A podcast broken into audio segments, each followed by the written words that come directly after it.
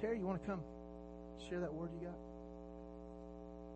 Um, I got up pretty early this morning, couldn't sleep, and I started seeking the Lord and uh, came in here and we started praying here pretty early to prepare for the service. And I just started seeing this picture um, pretty early this morning, and uh, I shared it with Brian a few minutes ago. I saw a wall, and the wall had a lot of holes in it. And uh, I felt the Lord was saying that uh, we are, ourselves have plugged those walls too many times. And when we plug walls, we leave blemishes and they still leak. So I, the Lord says the, the repairer of the breach wants to repair the, wall, the holes in the wall, make it like, look like it's never had a blemish or a hole there at all.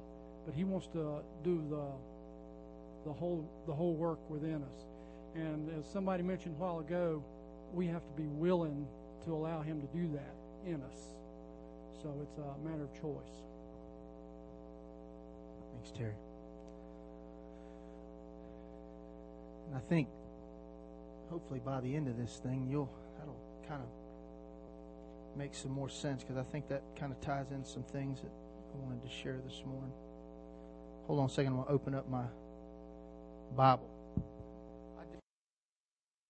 Well, I just got back from Florida, so it's nice down there. About 80, 85 degrees, low humidity. I sat out looking over the intercoastal waterway, eating a grilled grouper sandwich, suffering for the Lord. Amen. that was really good.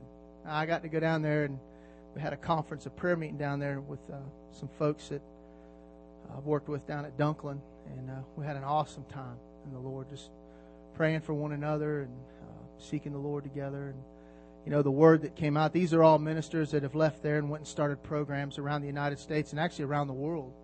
And uh, the overwhelming theme of that conference was quit whining. quit whining, you know. Be grateful for where you are, where the Lord's brought you, what He's doing. You know, be thankful. And uh, so I heard that loud and clear. God spoke to me loud and clear that message. Um, dealt with my heart about some things and worked me through a lot of stuff. So it was really cool. I laughed a lot. I laughed uncontrollably thinking about some of the. It's it, you know I think back, especially early in uh, ministry. it's a wonder I mean, God really is a miracle working God to be able to work in spite of some of our blunders and mistakes. Can I get a witness? Can I get an amen? All right. Well, I did some praying last night uh, after I got through grumbling and complaining about not knowing what I was going to share. and uh, as I began to pray, I, I, asked the Lord, I said, Lord, you know, what do, what do you want to say? You know, and I'm just going to read you right out of my journal what I felt like God wants to talk about today. Um, he said, Son, my children have quit dreaming. They've grown discouraged with the resistance and obstacles, and they have believed the lie that they can't do it. There's an element of truth in this. They can't do it but it was never theirs to do. It was mine to fulfill. Tell my children to come back to me with their dreams.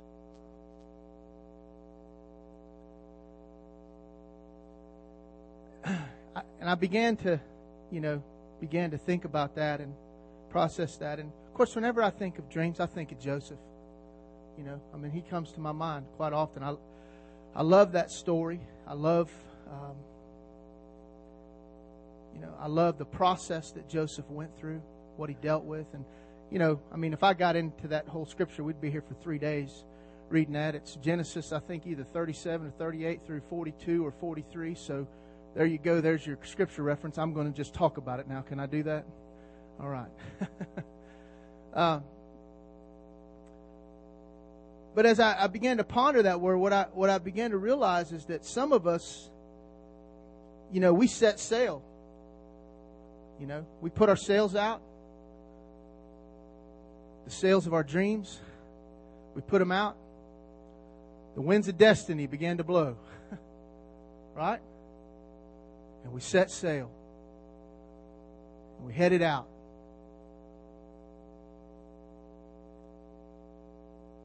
But some storms came, right? Maybe some enemies come and spoke some things, hurled some cannonballs through our sails. Huh? Maybe, maybe some of us, are, even our mast got broken in the process. And there we sit. You know, Joseph was a lot the same way. Joseph was favored among all of his brothers. Um, I think the reason why Joseph was favored among all of his brothers is some of them old boys were hard heads. They, they didn't really, they liked to do their own thing and they liked to run on their own. Joseph really actually listened to his dad. So I think that brought him some favor. How many of you know that, you know, uh, God appreciates it when we listen to him and we do what he asks? Amen? So he was favored uh, by his father. His, his brothers really didn't like him because his dad would use Joseph to go check on the boys out shepherding the sheep. And if they weren't doing what was right, Joseph would come back and he would let his dad know. Now, Joseph was already ruling over his brothers. You see that? he was already in an administrative uh, director type position even though he was the youngest brother of them all at that time. He was already walking in the dream before he ever had the dream.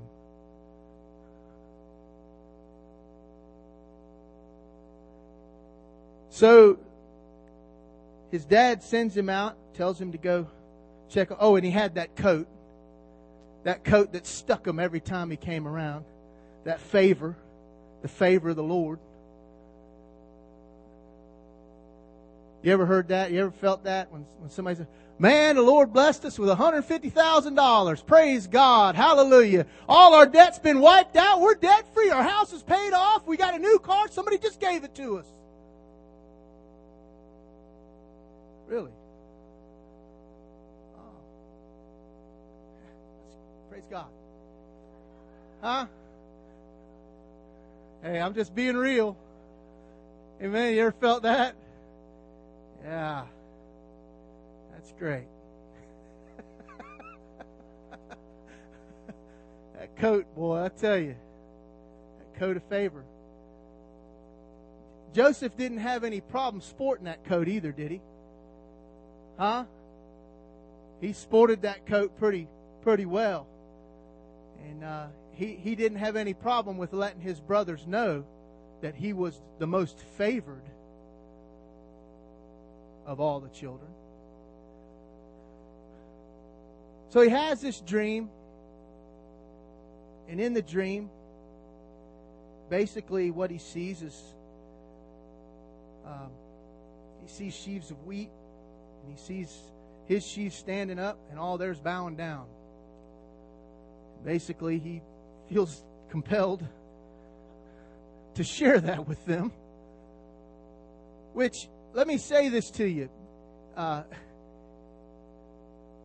you know, sometimes how we handle the dream is a big deal. and Joseph, in his pride and in his arrogance, didn't didn't really see. What's up, Bubba? It's good to see you. I was hoping you'd be here. Uh, didn't see the fullness of the dream. He saw it from the perspective of him. his own selfishness, his own self centeredness. He probably was picked on. I imagine when, when dad wasn't looking, he got the kick in the rear, you know, or they, hey man, hey, let's let's put some of them uh, crickets in his pillowcase tonight, huh? See what happens. You know, I'm sure he got pranked on or what. I don't know. But he, he really felt the need to share those dreams. He had another dream that, that basically said the same thing. So he shares with them the dreams, and of course they didn't like it. Well, it said that Jacob hid that hid that back in his heart. He that thing stayed with him. And uh, like, hmm. He said, "What is this dream you got?" You know, kind of questioned him on it, and then he just kind of hid that back. But the brothers were infuriated about it. So Dad sends them out to go visit, um, to go visit um, the boys to check on them because they were in a place where they got in trouble quite a bit. they were close to a town where there was a lot of wine, women, and song, and you know they weren't going to take care of the herds; they were going to go take care of themselves. So he sent Joseph out to to check on them. Well, he went out there to check on them. Well, the next thing you know, um, they're plotting to kill him. So he's had this great dream of God. He's had this great vision from God of what's going to happen. And the next thing you know, his brothers are plotting to kill him. And to make a long story short, they throw him down in a well to, to let him die there. Well, I guess one of the brothers sticks up for him, says, Well, let's not kill him. Let's, you know, let's do something else. So they sell him into slavery. So he ends up getting sold into slavery. I, and I like this verse. It says in Genesis 39 2, it says, now, now he's being sold into slavery. Now remember this. And the Lord was with Joseph, and he was a prosperous man. And he was in the house of his master, the Egyptian. Now he's sold into slavery. But how does God see him? His life, it looks like his life's a mess, a disaster. He's sold into slavery. He's left his family, he's left his father, he's left everything. But God says he's a prosperous man. And he goes into Potiphar's house, which, if you look at Potiphar and you study that out, he was basically the chief of police for Pharaoh. He, he was head of Pharaoh's, like, the, the, probably like the secret service. You know, that's what he was head of. So he goes into Potiphar's house and he runs Potiphar's house. And Potiphar sees this dude's blessed right here, man. You know, And, and, and Joseph never quit being faithful to the Lord. He continued to seek the Lord. Even though his life was in the mess that it was in, he continued to press through. He continued to seek the Lord. He, he wasn't lazy. He was very diligent in his work. And he stayed at it. He kept at it. He had, he had something that's very necessary for the fulfillment of our dreams. Are you ready? It's called stick to itness. Huh? Stick to itness. Keep going. When the chips are down, keep going. And he kept going. Well, then he gets then he gets cornered up by Potiphar's wife. Joseph was a he was a looker, ladies. Okay? He was hot. All right? That's what the Bible says. It doesn't say hot. But you know what I mean. So she was after him. And he stands up to her. He says, That's not, we, we can't do this. It's not right. And you can read in there and see what he says. But basically, he stands up for what's right by the Lord. You know, and he says, I'm not, I'm not doing that. You know, he was grateful for what Potiphar had done for him, for the position and the place that he had. Okay? But she worked out a way where he came back inside. She ripped his garment off of him. So he went running off in his underwear, basically, is what, what the, the scripture says. Well, now he's out there in his underwear. She's got his garment. So she goes, hmm, I got him. So she calls the men, some of the men from outside and says that Joseph tried to put the move on her. Okay? And she had his clothes, and that's why he was out there in, his underwear. And he gets thrown in prison. Now it's funny, in prison, it's not too long before Joseph becomes the head trustee. He's running the whole deal, man. Do you see the dream getting fulfilled over and over, no matter where he's at? The dream of God is being fulfilled over and over, no matter where Joseph sat. And for two years, Joseph is in this prison. And he serves. And he serves gratefully. The, the, the Pharaoh's butler and Pharaoh's baker get, stu- get put down into prison. I don't know what they did. Some things said there was maybe some plot to, to kill Pharaoh or something. I don't know. But, you know, I don't know if he didn't, butler didn't bring him the right Chardonnay. I don't know if the, the baker gave him wheat when he wanted white. I don't know. But somewhere along the line, they messed the deal up, and Pharaoh stuck him in prison. He wasn't happy with him. And, and it says in there, I want you to notice the change of heart in this guy, Joseph. Because now they get put down there. What does he do? It says that Joseph served them. Now, he had the highest position other than the jailer in the prison, but yet he served them. Something's beginning to happen to him with the dream. Some, whoa, wait a minute. This, this dream's not about me. It's not about me ruling. Uh, it's about, whoa, there's a transition happening here. Something's changing in Joseph's life. So the butcher and the, I mean the uh, the butcher and the baker, candlestick maker, but the butler and the baker have a dream, and Joseph interprets their dreams and basically tells the butler, You're going to be restored. And he tells the baker, You're going to lose your head. God bless the prophetic. Amen? Right, Jared? It's no wonder them cats got stoned. Amen? But notice what he did, man. He stayed true to it. He didn't try to butter it up. He stayed true to the interpretation that God gave him. You know, sometimes I think when we try to speak something, we try to make them feel better. Well, you know, God. No, man. If God said it, speak it. If He's telling you to speak it, say it like it is. Don't try to just dress it up. Sometimes I think we get too worried about how people are going to receive something. We're too politically correct, or we're but we're so too nice about it. I, don't get me wrong. I'm not saying you go and be mean to somebody, but we're trying so hard not to offend somebody that we don't even get the message that God wants us to speak across to them. God Almighty.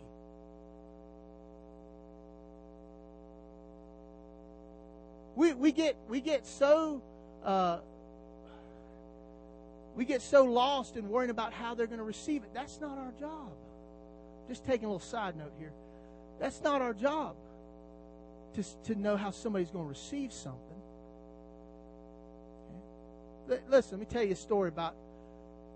You look at a story about Stephen. Okay? Stephen spoke the truth. You look in Acts. Stephen spoke the truth.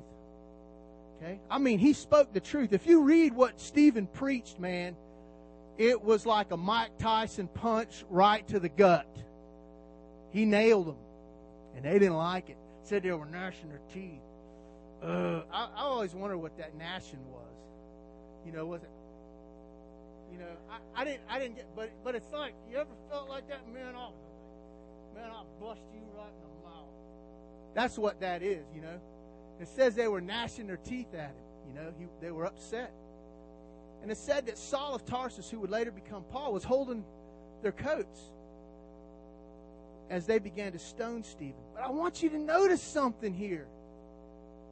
Stephen spoke the truth, but he never lifted one finger to defend the truth because the truth will always speak for itself. You don't have to defend the truth. The truth will defend itself. We're called to speak the truth. We're not called to defend the truth. And he spoke the truth to death. But notice what that truth did a couple of chapters over. Now, you know, Saul of Tarsus is sitting there looking as this guy's being stoned, and he says, Father, forgive them, they don't know what they're doing. Jesus stood up, looked over the balcony of heaven. wow. Amazed. Two chapters later, Saul of Tarsus in all of his glory, in all of his pride, in all of his intellect. He knew it all.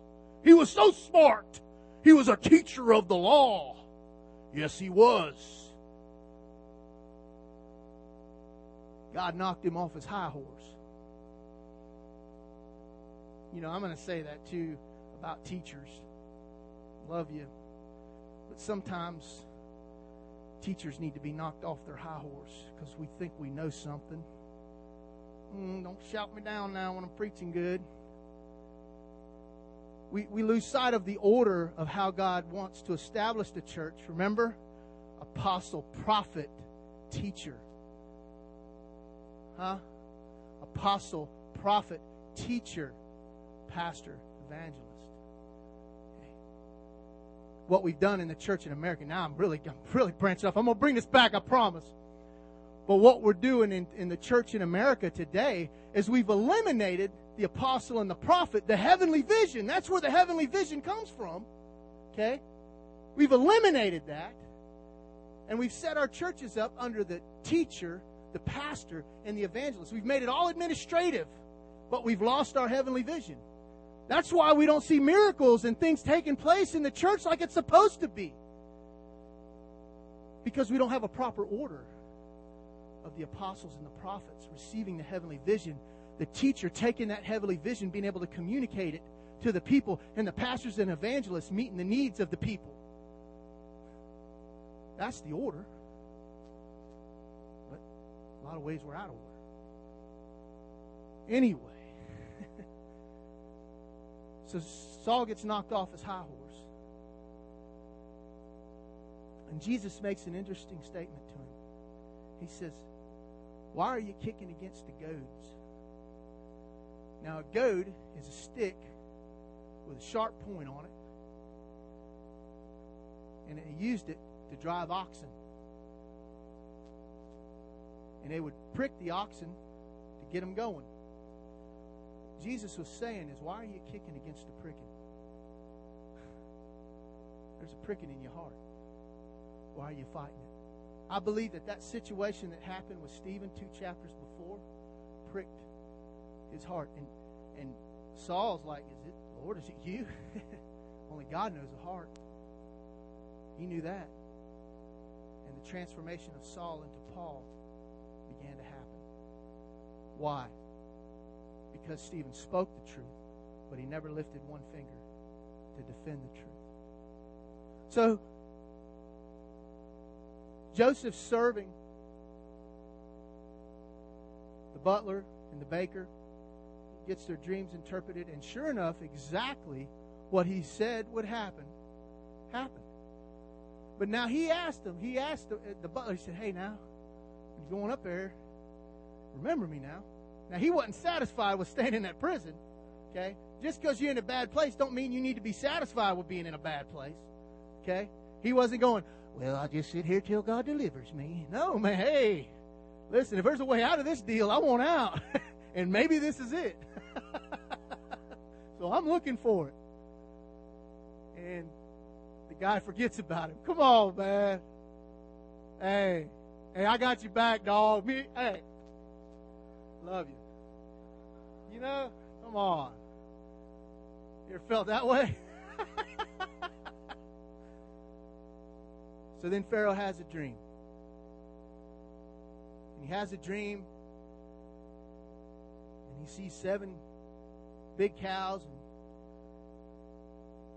seven scrawny cows. The scrawny cows devour the big cows. He has another dream along the same lines. And he's trying to find somebody to interpret this dream. It troubled him in his spirit. Trying to find somebody to interpret this dream. And he sends for everybody to try to interpret it. Nobody can interpret it. And then the butler goes, Hey, I got a guy. I know a guy. He says, There's this guy, Joseph, and he interpreted my dream perfectly. So, overnight, now check this out. Now, this, this is something I, I heard last night. Overnight, the dream that stuck him in a hole provided the way out of the hole. the dream that got him in a hole was the dream that got him out of the hole. Now, it really wasn't the dream that got him in the hole, it was his handling of the dream that got him in the hole. But it catapulted him right out. And there he is standing before Pharaoh. And he interprets the dream. And Pharaoh says, Dude, you're awesome. Basically. he said, I'm putting you in charge of everything because Joseph was very administrative. He had some Tulio in him. Amen. How many of us thank God for Tulio? Amen. We need our Tulios. Amen. Amen. Uh, I got a, I got a, I got one called a Greg, and how he puts up with me, I don't know, but he does. He he loves me. That's the only way he puts up with me.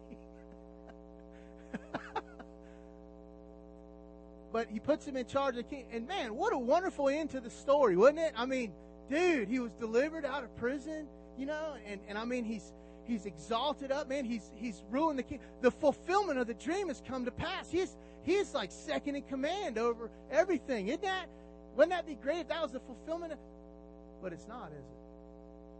It's not the fulfillment of the dream. The dream wasn't yet fulfilled came into the time of famine. And in the in the time of famine, his brothers came and they were hunting some grain. And they came and guess who they bowed down to? Joseph. See anything? Remember anything? and there was some there was a restoration process. I don't know that Joseph was playing games with them through that whole deal. I, I really think there was a restoration process. They really had to get real in their heart before God and own some things before God to really deal with what they had done to Joseph. Because what they had done to Joseph was very wrong, very heinous. Um, so that had to be dealt with. But when it was all said and done, the purpose of the dream was not so that Joseph could rule over them and lord over them. The purpose of the dream was so that he could take care of his family through a very difficult and very hard time. And it took Joseph a long process to get there. To come to the place where he realized that the dream really wasn't about him, but the dream was about serving and giving and loving others. See, we set sail out on with these big dreams. Hey man, I'm telling you, I'm gonna, and I'm gonna, and then I, I'm gonna do, and then I'm gonna, and then I, I, I, I, I, I, me, me, me, me, I, I, me, me, I. Huh? Come on now. You know, anybody had big dreams in here? Come on, raise your hand. Been a little I in it? been a little me in it. It has been in mine.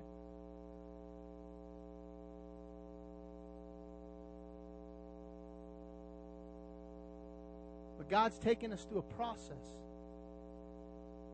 And in that process, you're in the middle of getting your dream fulfilled. And you've lost, but some of us have lost sight. Some of us have grown discouraged in the fulfillment of that dream and you're wondering what's going on. Well, the what that's going on is the changing in your heart so that you'll truly be able to walk in the fulfillment of that dream. Because the dream's not about us. The dream's not about me. And the dream's really not my dream. You hear me? The dream is God's. It's His. It's His vision. It's His dream. It's not mine. But He wants to fulfill it through us. We get to do it with Him. He's transforming and changing us and preparing us and walking us along the way. Some of us look at circumstances and situations. And, you know, there's an old saying that says, You're so heavenly minded, you're no earthly good. I want to change that around. I think sometimes we're so earthly minded, we're no heavenly good. I think sometimes we look so much at what we can see that we never step out in faith We never trust God in the miraculous. Let me say this to you as an elder here. We've never had enough money to pay the next staff member. Was it in the budget, Tom? Huh? It never was. but if God said it, we did it, and He provided for it. Now, did sometimes we wonder if He was going to provide? and sometimes God waits right to the last. Hey, okay, there we go. We're ready to go. Huh? But, folks, we've got to get that back. That courageous faith. That courageous, wild trust in God. We've got to come alive again with that dream, with that vision. Hey, wait a minute, man. I'm not staying shipwrecked anymore. Lord, prepare my sail. God, give me a new mast. Some of us have gotten shipwrecked in bitterness, in anger, and hurt from other people that have discouraged our dreams or said something, or we've gotten in a dream and maybe somebody was ungrateful or somebody did something to us in the midst of that or somebody wronged us or whatever, and we've gotten shipwrecked in unforgiveness and bitterness, and we're living in that place.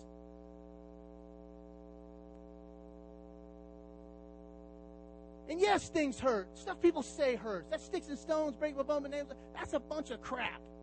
It hurts. And I know it hurts. But we can't stay there. I love what Paul says when he's dealing, I think it's with the Corinthians. And they're suing each other, and he's getting on them about suing each other. And he comes to the end of that. He says, You guys are suing each other and, and going to court over, you know, the church could handle this if you let the church handle it. But then he comes to a principle and he says, Why not rather be wronged? Huh? Well, because I'm right. Why not rather be wronged? Well, because I'm right. And we're our own best defense lawyers, aren't we? We have those arguments in our heads. And we fight. And we're going to declare that we were right. And they were wrong. And we've got our whole folder laid out, our, our yellow legal pad. Get it? Legal pad? That's pretty good. Our yellow legal pad with the clipboard hanging up. This is what they've done to me. Listen, you're not where you're at because what somebody did to you. You're where you're at because you're not letting God deal with what somebody did to you. And it's time to quit blaming and pointing the finger. It's time to humble ourselves, lay down our right to be right, allow God to change our hearts and deal with our hearts. Quit fighting and bucking. Some of us think we know something. That's why we're stuck in our dream.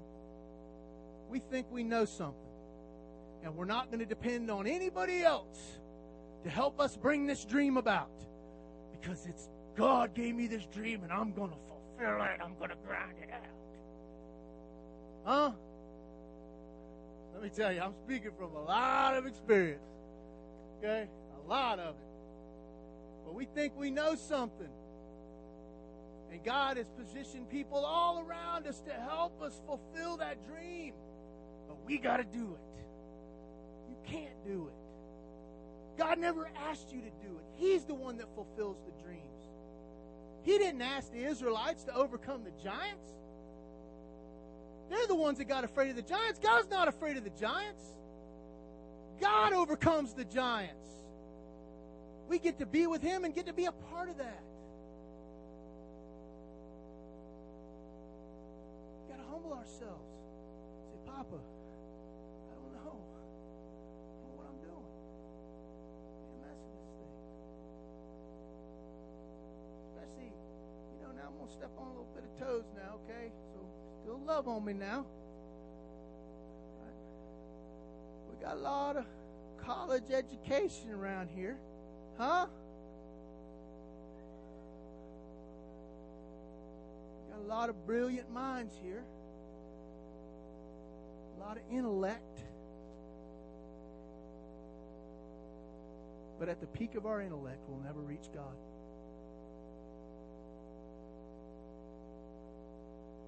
Peak of our intellect, we'll never reach God. I don't care how many books you read, how many tests you pass.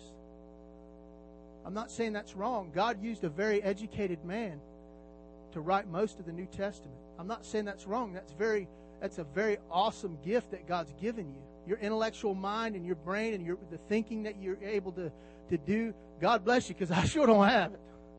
Okay? But it needs to be brought under submission to the King of Kings and the Lord of Lords. Paul said, I, I he said, I, I had it all. I knew it all. I was a Pharisee among Pharisees. I was from the tribe of Benjamin. He said, but I consider that all nothing to know him.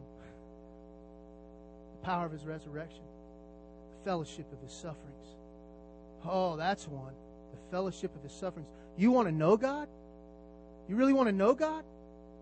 Do you really want to know God? Do you really? Because if you really want to know God and you really want to find intimacy with God, there's suffering involved with that. There's the fellowship of His sufferings. There's been times in my life where things have happened to me and things have been done to me that were wrong. But when I got in the presence of God, I broke and I wept. I said, Papa, I said, what your son went through. Oh. I never knew. I just tasted a little. It's so good. It's so good.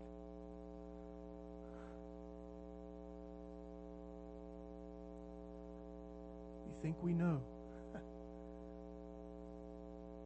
we don't know. We need Him. Remember, simple. In our weakness, His strength is made perfect.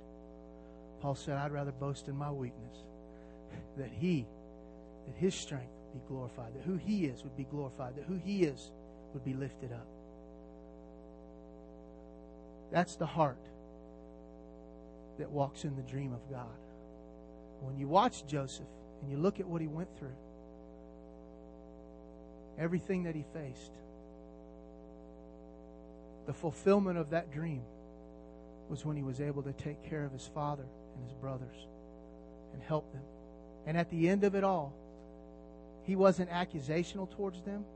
He said, This was God's plan all along. He wasn't bitter. He wasn't angry. He said, God was working and moving all along. And I see now. I see. Like, what did Job say? First, I heard about you with the hearing of my ears. Now I've experienced. See, back here in the vision, he didn't know what he was talking about. but I'm going to tell you something. Down here, oh, he knew. He knew that he knew that he knew that he knew. and God fulfilled the dream in Joseph's life. Let God fulfill yours. You know, I'm in the middle of, of God fulfilling, you know, one of the dreams that He's laid on my heart. And that's to have a regeneration program with men in it that are learning about Christ and being changed by the mercy and grace of God. I can tell you right now, and some of the elders here have watched me. Some of y'all, Jared, some of y'all know me. You've seen me go through a lot of ups and downs and a lot of ins and outs. But I see God fulfilling His dream. And in the process, He's changing me. he's growing me. He's teaching me. He's helping me. He's so good. so, Tulio asked earlier, I don't know if God puts a foot in your butt. Yeah, He does. But there's a lot of love on that foot. Amen? Never once been corrected by God that I left feeling condemned. It's usually like this, man. The Lord really got me this morning, man. He really lit me up, but I know He loves me. Amen. And we need that, don't we? I want to talk to you about the last thing that can shipwreck our dreams or stop us from moving forward. There's probably many things. These are just the ones that I came up with here, okay, or God gave me. Hopefully, I didn't come up with them. Hopefully, came from Him. Is our mistakes, our failures. And I want to say that to you that God's bigger than our mistakes. God's bigger than our failures. He is. Trust me. He has to be.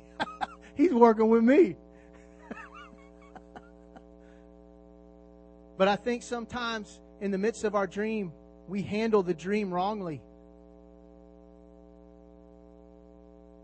And we make some decisions that are wrong and we do some things that are wrong, or maybe we stray away from God. We get involved in something that we shouldn't. Or we do something that we shouldn't and we operate in something that we shouldn't. And I think that that were, were the holes that Terry was talking about. You know, there's there's holes there, there's mistakes, there's there's things that, that we've done that that we regret to this day. And we and we live life driving in the rearview mirror. We're constantly looking back at what we did wrong, how we failed. And God spoke this to me. He said, Robbie, I want you to look back. Said, but I don't want you to look back at your failures. He said, I want you to look back at the monuments in your life that I've set up in your life of what I've done. It's okay to look back and see God's goodness. It's not okay for you to look back and see your failures. Because your failures have been cleansed by the blood of the Lamb. And you're washed white as snow. He no longer, when you, many, we, sometimes we confess the same sin over and over and over, don't we? It's like paying the December light bill for four or five months. Now, you wouldn't do that, would you? Would you pay the December light bill in March if you'd already paid it in December? Heck no. We already got enough problems with this power company around here. Trying to jack our power up during the winter. Huh? Anyway, sorry. That's not really unforgiveness. That's just a corporate thing, you know.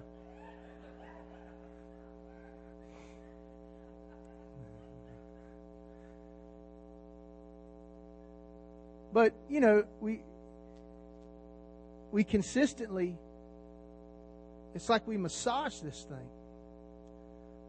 It's like we look at this thing and we we never we never we, we don't seem to ever want to try to get over it or ever don't get over it. We we keep letting the enemy bring us back to that. Look where you failed. Look where you failed. And what I want to say to you is this God today wants to stop that. He wants to put a lid on that deal. Believe that. I believe that He's tired of His children being attacked by their past failures, by their past mistakes. Because the enemy's quick, isn't he? To come in like a flood on those things. Say, look what you did here. Maybe it was a failed marriage. Maybe it was a failure in business. Maybe you lost your job and you didn't handle your finances right and things are not going well. And every day you're looking at what I did wrong, where I went wrong. Maybe it's your children. Maybe one of your children is not living right or something, and you're looking back at, you know, did I parent them right? Did I do right? And the enemy just beats you slap to death with those things. But God doesn't want us to spend our life looking back at everything that we've done wrong. It says in uh, Philippians 4, it says that He wants us to focus on those things that are good, those things that are right, those things that are pure, those things that are holy. He wants us to look on those things not the mistakes and failures of the past. And we all have them, folks. Can I say this to you, though? That's why we need a Savior. Nobody in here perfect. Ain't no perfect church folk. Okay? If you're perfect, you're in the wrong place because you're finna get messed up. Okay? you better go somewhere else. All right? But there's not. There's no perfect church people. Sometimes we come in here, praise God, hallelujah, hey, how you doing? Got a scripture for you. Come on, man. Let's get real. We all blow it. We all mess up. We all get angry. We all make selfish decisions, but that's why we need a Savior. That's why He was the Lamb that was led to slaughter for our sins, to forgive us, to grant us mercy. And you keep trying to get it right. That's, that's, that's one of the problems, too. You keep trying to get it right. You keep, man, if I could just, I'll just get it, I'll get it right this time. And it happens again. Or you'll declare, I'm never doing that again. I'm making a vow. I'm not going to do it again. And there you are, Friday night in the club. Huh? Oh, I'm sorry, I didn't mean it. I'm not saying anybody's doing that. Huh? But remember, it's in our weakness that His strength's made perfect. And, and this is a common principle in, in drug and alcohol recovery. And it's the first step in AA. I got anybody in here knows any, any of the steps in AA? Anybody? I'm asking. Come on up here. We're going to have you share the first one. Come on. These people wanting to go eat some breakfast. You remember the first step? Remember, yeah. All right, share it with us. It's admitting, admitting, right? That's what it's all about. Admitting that what? Admitting you Who else? That's it. Admitting. Anybody else? You ready? We admitted that we were powerless over drugs and alcohol and that our lives had become unmanageable. Mm. Powerless. The whole 12 steps of AA hinge on that step. If you don't have that step, none of them matter. Good job. Admitted we were powerless. Second step came to believe that a power greater than ourselves could restore us to sanity. Guys, that's not just drug and alcohol recovery. That's Christianity. That's life. Admitted I was powerless. Admitted, God, I can't overcome this. I can't shake this thing. I don't know how to change it, God. I fall on my face before you, Lord. I give you my life. Have your way with me. Please, Lord. I give myself to you. I'm weak, but you're strong. Let your strength be made perfect in my weakness.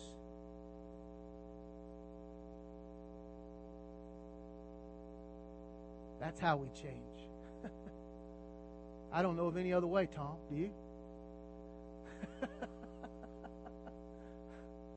I don't know any other way.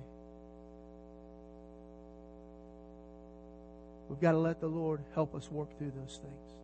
I want to do something this morning. What time is it, Tulio? What is it? Is it? Yeah, we got some time then. Um, does this make sense, anybody? Am I just blabbing or any, anything going on here? All right.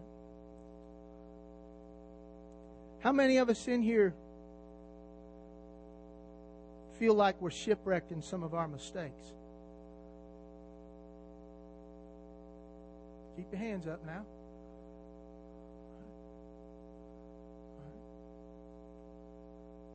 Those of you that have walked through some of that, keep those hands up.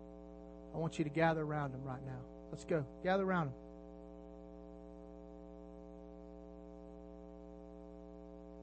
We're going to pray.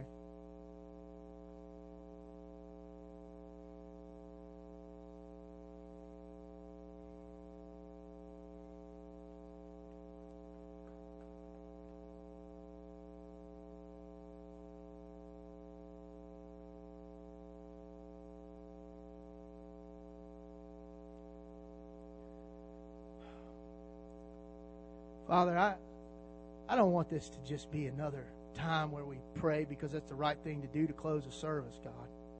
I don't want to do that. Lord, I, I want this to be real. Lord, we, we need to change in these areas that we're struggling with, God. We need a lid put on these things that we keep looking in the rearview mirror at, God. We need your help. And we cry out to you, Lord, in our weakness, in our weak place, God. We cry out to you. And God, we ask that your strength, God, would be made perfect in this area. We, we admit that we're powerless. we're powerless over this area of our life that the enemy keeps condemning us on. And, and we, we admit that our lives have become unmanageable in this area of our life. And we're shipwrecked, consistently looking back at this thing, back at this thing, back at this thing, Lord. God, I pray that today, by the power of your Holy Spirit, that you free us. That you free us of this thing or these things, God, that we keep looking back of. These things that you've long since forgiven, God. These things that you've long since shed your blood for, God. I pray, Lord, that today we receive your forgiveness because it's your forgiveness, it's your blood that brings about the change. It's your grace that brings about the change. Now, I want to do something. And we're going to get a little crazy here now. Those of you who raised your hands, I want you to say, Lord, say that.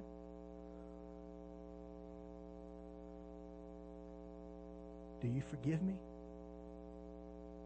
I'm doing this for a reason. I'm going to preach just for a second about that. Many times we ask God for forgiveness, but we don't take time to hear Him and receive His forgiveness. Okay? There's a big difference between asking for forgiveness and receiving forgiveness. So I want to ask that again. Say, Lord, do you forgive me?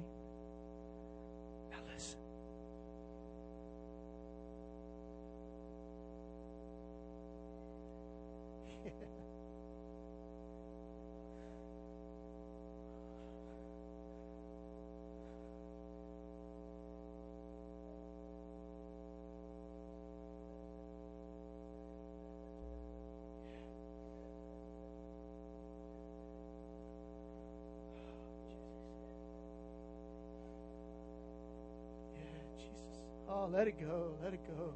It's all right. It's all right. Yeah, let it go. Let it go. Let it go. Let it go. Yeah. Let it go. Yeah. yeah. Jesus. Been there a long time there a long time. Yeah, thank you, God. Thank you, Jesus. Oh, thank you, Jesus. Thank you, Jesus. Thank you, Jesus. Thank you, Jesus. Thank you, Jesus. Jesus. Just say, Lord there anything else you want to say to me?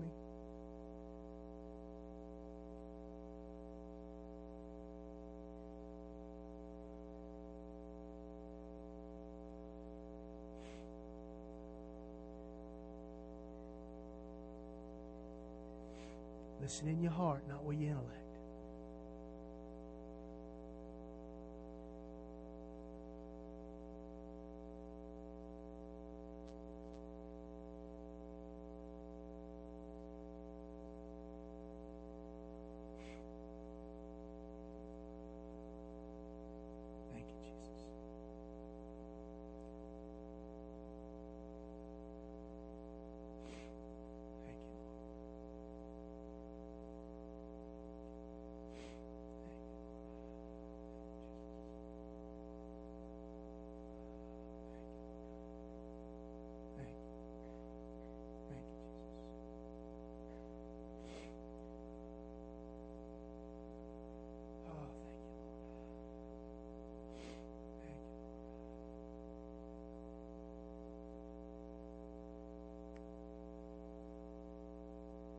Father, thank you that you speak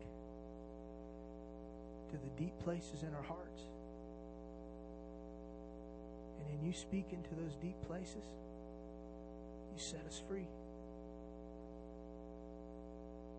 We find salvation only in you, God. Only in you do we find salvation. And I just pray that in every person here, not just those who raised their hands, but those who didn't raise their hands, that they would hear your voice, your voice of forgiveness, that grace that abounds, that mercy that's flowing like a river, God. I pray that every heart would hear your voice, speak to them, and in doing so, setting them free. We love you so much, Jesus, and we thank you so much, God, for all that you're doing in our lives, all the changes that you're making in our lives. We give you honor. We give you glory. We so need you, Jesus. You're so good to us. Pray this in your precious name. Amen.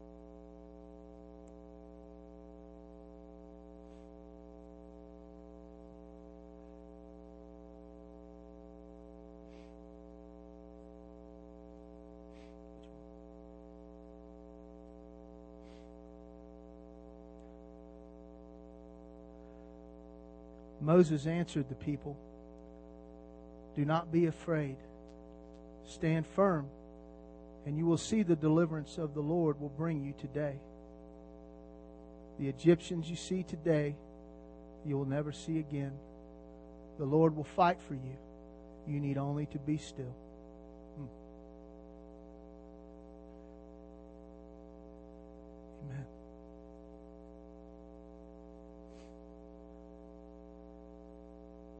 Did he speak? you know, sometimes, and I, don't want to belabor this. Pat, did you have something you wanted to share? Um, I don't want to belabor this, but sometimes I think that as a body, if we would get off with God like that, there's a lot of things that He'd sort out in our heart. Sometimes I think we grow too dependent on ministers and not dependent enough on God. Oh, don't shout me down now. You're receiving it? You hearing it? You know, pastors are some of the most screwed up people on the face of the planet. Did you know that? Oh, they are. They are. I'm telling you. I'm telling you straight up. Pastors are some of the most messed up people that walk the face of the planet. But they've learned something. They've learned how to take their messed upness and put it at the feet of Jesus. And He's comforted them in that.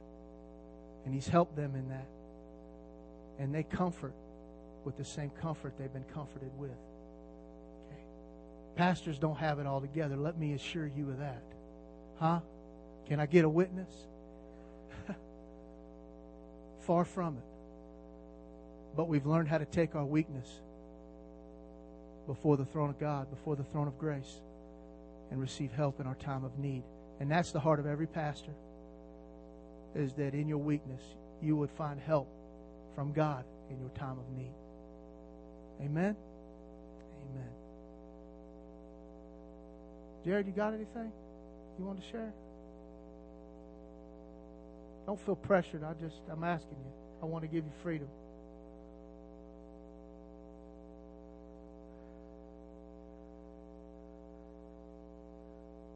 Come on. That's the that one of the things that God's been uh, had on my heart the past, uh, I guess, couple weeks. Uh, a lot of y'all know I, have been in a new place personally um, with a job and everything else, and so I'm going through a lot of changes. But in talking to some different people and some different things I've seen, um, I believe one of the things that God's doing right now is that uh, even in the church as a whole, that there's a place that God's calling us, like what Robbie was saying, a place of calling out into a place of intimacy with God.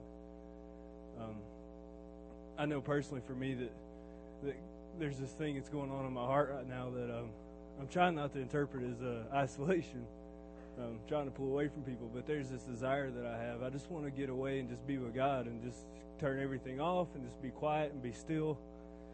And um, it's easy for me to say it's because of everything going on and I'm working and I'm just trying to run from people and all that stuff. But I really think there's something that God's doing right now um, where He's drawing people into that place. And in Hosea, there's a passage in Hosea, verse, it's chapter 2, verse, uh, I think it's 14, where God says, I'll allure her into the wilderness so I can speak kindly to her. And if you read chapter, verse 16, it says, I'll lure her into the wilderness, and when she comes out of the wilderness, she'll no longer call me Baali, but she'll call me Ishi. And the word Baali means master, and the word Ishi means husband. So God allures her into the wilderness so that she gets rid of the slave mentality and comes out of the wilderness with the mentality of God as a lover. And I believe that there's something that God's doing right now, and I don't know if it's just for dwelling place or I don't know if it's something that God's doing corporately. Um, I, have even talked to some people overseas that um, or I've seen some things overseas where people are kind of in the same place where God's doing this thing where He's drawing people into the place of just getting into a place of just silence with God. Um, and I don't, I don't know exactly how all that completely fits in, but um, I, I, I, just want to let you know I've had to fight it some. I, I felt really selfish with it. Um, I felt like I've been trying to hide from people. But I really honestly believe that it's something that God's doing. Just to get back to the foundation of my first and foremost thing has got to be the amount of time that I spend with my head laying on the chest of Jesus. That's got to be where my foundation's at. And I spend a whole lot of time running around doing a lot of good stuff. But all that good stuff takes me away from the place that I'm supposed to be at sometimes. And sometimes the place I'm supposed to be at, I feel guilty for being there. So I go find stuff to do that I, makes me feel better makes me feel better about what I'm doing. And when I'm doing that, I'm missing where I'm supposed to be. So I just wanted to share that. Just if you if you're in that place or if God's doing that, don't feel bad about that. Don't feel bad if you feel like there's a place where God's drawing you back right now, where He's pulling you out a little bit. That's okay. It's okay for a season to get into that place of just being in the stillness with God just being in that quiet place. Even Jesus got away. He would go to the garden where nobody was around to just to be with his Father. He would go just to be in the quiet place.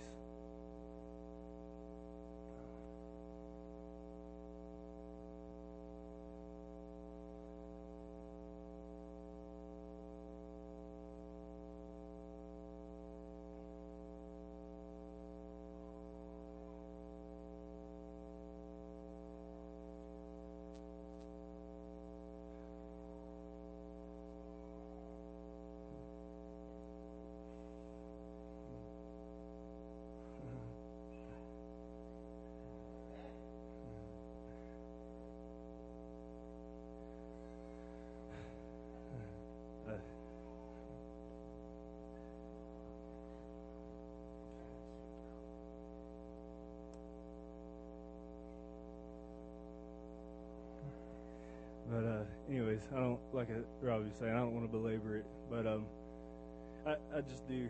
Um, and maybe it's just me personally. Um, maybe it's you know a corporate thing. I, I don't know. I don't want to try to make it something that's not, but um, I know for me it, has been really weird.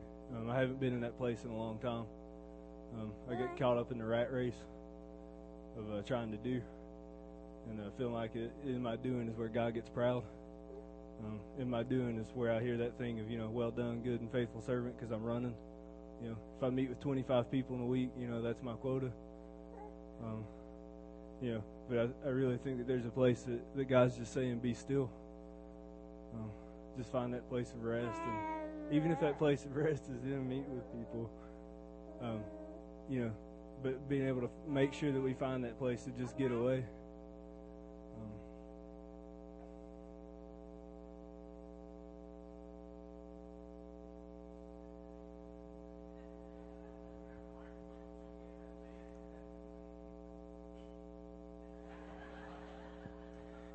She knows her daddy. Amen. Amen. Well, Lord, we thank you for today. Thank you, God, for your presence and your spirit. God, thank you for speaking to our hearts today, setting us free. We're so grateful, Lord. Just give you our lives today, and, and uh, we give you our dreams today. And, uh, we pray, Jesus, that you give us fresh vision. Help us to see again. In Jesus' name, amen.